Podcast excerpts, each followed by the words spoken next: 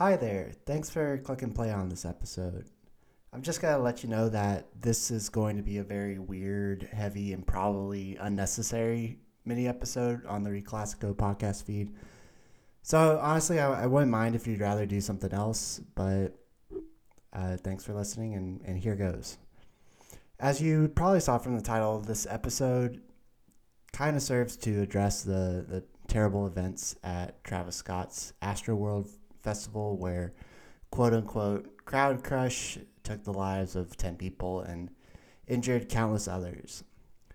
It's a heavy emotional tragedy that is somewhat hard to speak about, but we're going to try to over the next 15, 20 minutes. So, uh, Mario and I had a good private conversation about the topic. It was like 30 minutes and covered a lot of good ground. And we don't wish to make it public. Uh, so anything you hear on this pod going forward is from me, Alex, and me alone. And honestly, on the topic of whether or not we should do a pod on it, I mean, we probably shouldn't. There's a million ways I could conduct the topic, citing that it's outside of the scope of our pod. I could cite that I'm not an arbiter of justice. I'm just a dude with a mic. It's a slippery slope. Like if I do this episode, like every time there's a tragedy, do I have to do a podcast episode? I don't know. It's it's a topic not a lot of people really want to talk about, and et cetera, et cetera. But look, I mean, our first episode was about Travis Scott, and right now this crowd crush Astroworld topic is the biggest and heaviest story in music right now. It looms over a lot of things. So I felt like it might be awkward not to talk about it because it's just kind of been on my mind lately. It, so here goes. And look, I'm a dude with the mic. So here goes. So there's been a lot of thoughts on my mind, and I'm going to first talk about the concept of celebrity and celebrity death. Um, today is the, well, hopefully this airs on like December 2nd. That is the birthday of uh, the late Jarad Higgins or Juice WRLD.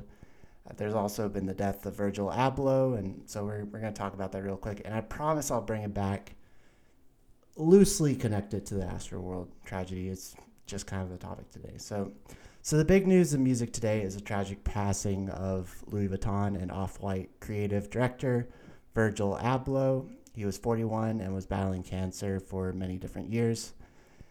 And for some fans and a lot of your maybe favorite celebrities, rappers, influencers, it was a devastating loss because he was an inspiration to many of them and to many people around the world. A lot of people wanted to be Virgil Abloh. He was awesome creative mind and I bring this up not because I have any Virgil Abloh takes, but I, I just always feel weird because when it comes to processing celebrity deaths on one hand, uh, loss of life is loss of life, and it's an ab- absolute tragedy every single time.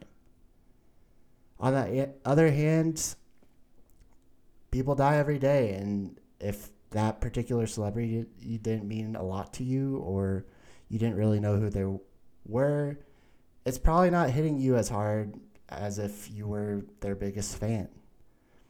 On the third hand, it's not like you ever met them. And so why are we so obsessed with celebrities in the first place? It's, and look, I'm not trying to sound super callous or nihilistic. I'm just trying to understand that our relationship with celebrity, especially in the face of celebrity death, is a weird thing in life, and no judgment wherever you feel about this topic.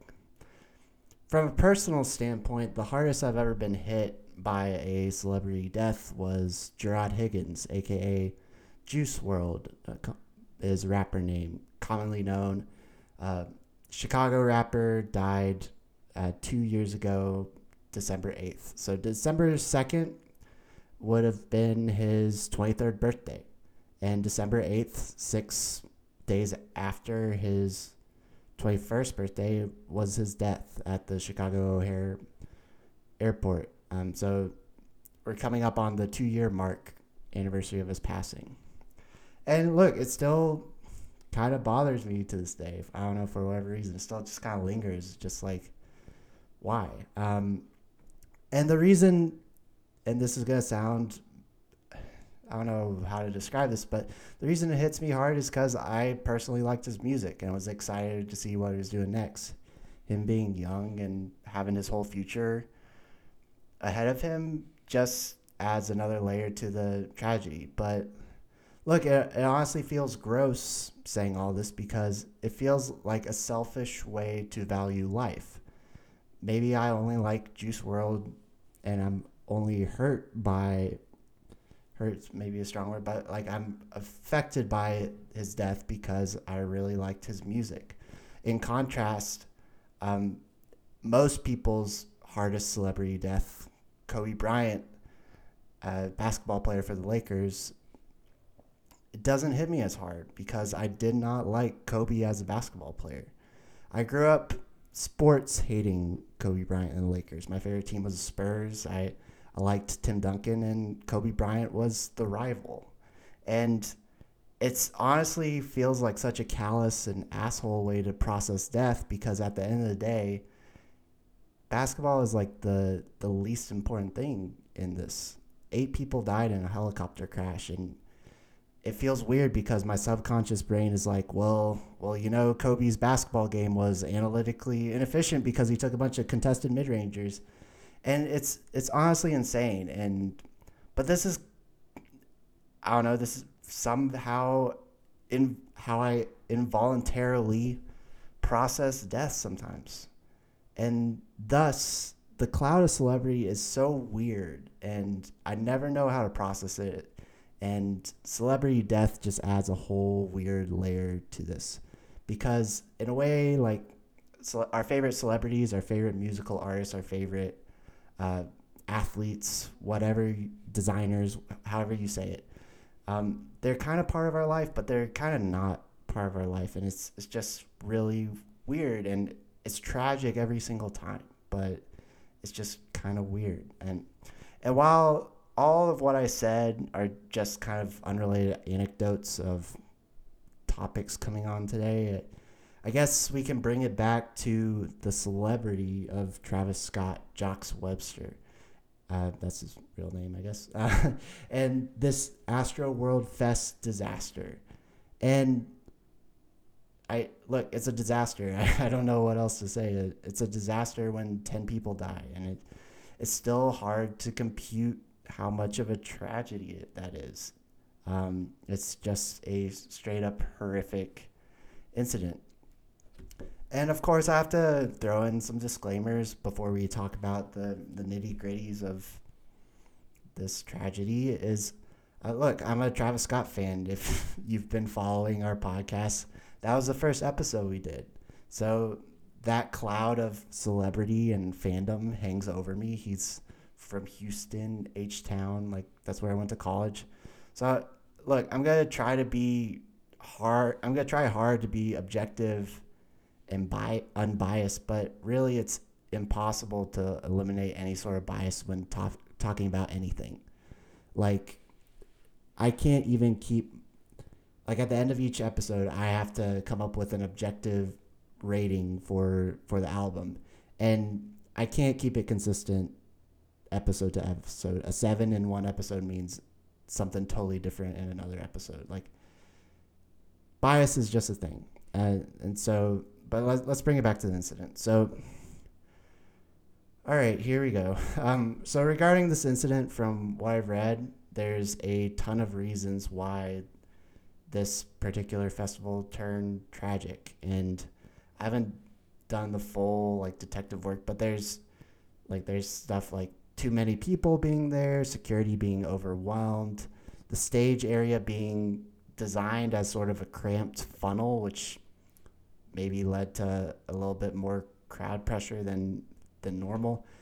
Uh, to nobody, the most publicized one, nobody stopping the concert in time to to save lives. To fans passing out on drugs, to an inability of emergency services to reach those in need there's a bunch of factors going on, and it's a full fledged event planning disaster. And having gone to a couple of festivals, and look, anecdotal evidence, but I'm sometimes I, I wonder why this honestly doesn't happen more often. Let's think about it. You have 40,000 people who have been standing in the sun all day, who are um, dehydrated, maybe on some drugs or something, and they all have an incentive to get as close as possible to the stage. So they all have an incentive to push towards the front because they get a better view and supposedly a better experience. CNN published a paper in the 90s where this researcher discusses the crowd crush phenomenon and the physics behind it. And really, he was just against the, the general audience model. Also, it is an interesting physics based analysis of what, what's going on, but it, it is a, something a lot of these festivals have to worry about. And so, oh, I'm surprised it doesn't happen more, but it, it doesn't happen at other festivals. Even though we've had we've had bigger festivals with more people and perhaps more hype rage music like Metallica or, or something like that. I assume there's been some metal festival which is just as big and just as rage heavy. And one aspect of this whole controversy that I might push back on is the idea that maybe Travis Scott's music is part of the reason this tragedy happened. Ironically, the day Mario and I talked about this, we were recording our episode for an upcoming episode on Eminem, the Marshall Mathers LP. And one of the topics that is pertinent in that episode is whether or not Eminem's vulgar lyrics or non PC language uh, whether or not Eminem's music can turn your kid into a bad person, whether it's bad for the youth, it's corrupting the youth. And yes, I, I think there are aspects of Eminem's music that are really wrong and uh, might normalize negative attitudes and hatreds towards women and, and gay people and other demographics. And we can't, that hate speech is unacceptable oh, for sure, and uh, for a lot of reasons. But it is, it is, in the episode, we argued that it is maybe a little bit of a stretch to suggest that just because Eminem raps about Columbine, uh, that doesn't mean his music is going to possess your kid and turn them into a serial killer. A lot has to go wrong in order for that to happen, and Eminem's music doesn't quite have the power to do that. And sure, and look, I'm equating this to Travis Scott, and sure, Travis Scott has that one line in the song, uh, "Stargazing." I think, yeah, it's he has this one line where it says, "It ain't a mosh pit if there ain't no injuries." Injuries, and yeah, that's I mean that's very like direct line talking about mosh pits and injuries being part of the whole game. Um, but again, look, we've had bigger events with more people at hype concerts where moshing was involved and nobody died. I at this time I'll, I'll say in our Olivia Rodrigo episode, I made a comment saying that the song Good for You would uh, and I wouldn't say this today, like I, if I could redo it, I'd probably throw away this joke, but uh, the song Good for You was a rage inducing pretty metal. And if it was happening at a festival, there would be moshing and there would be injuries. And so I don't think Travis Scott's music per se is to blame. And that's one really mini factor out of like 20 that are more important. So let's go back to that. So bringing it back to the event, it, look, it's an event planning disaster with a number of safeguards that failed. And if you're going to ask who's at fault, I, I think the obvious answer is less one person and more Astroworld Fest as a whole. And this is a collective disaster, collective negligence, collective bad, really bad event planning that turned tragic. And sure, like Travis Scott is the owner of Astroworld Fest, and he is part of the Astroworld Fest event. But to pl- pin the full blame on him doesn't really in my eyes, doesn't really make sense when Astroworld Fest is an event that requires at least hundreds of people to, to plan and execute. Now, on the flip side, there is a whole civil court financial aspect to this, and uh, Travis Scott seems to be receiving the full financial blame. He's currently getting his pants sued off. There's, from what I've read, like over 80 lawsuits, over a billion dollars. And honestly, that's kind of beside the point because 10 people died. Look, in the end, it's it's complete tragedy, I don't know how we process this. And but I don't think the blame falls on a single person for a collective event.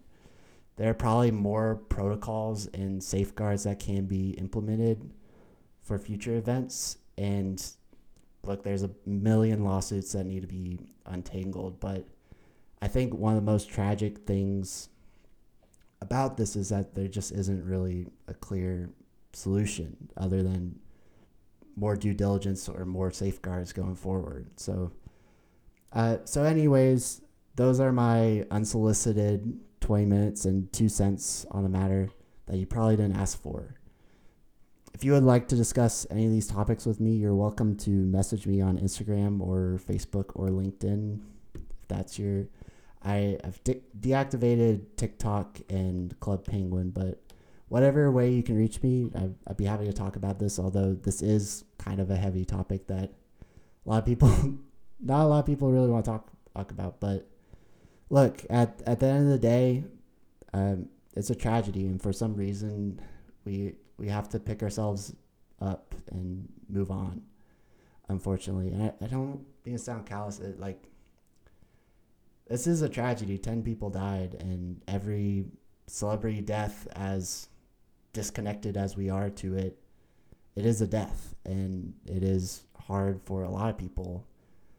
Um, but all I ask is just, I don't know, please don't let, please don't try to let any darkness like this event, uh, tragic and unimaginable as it can be, take over your day. Don't let that darkness take over your day. Um, there are plenty of happy, quirky things to love in life. And I know just one of those things is talking music with Mario, Sarah, Avi, and all my friends and getting to share it with you all.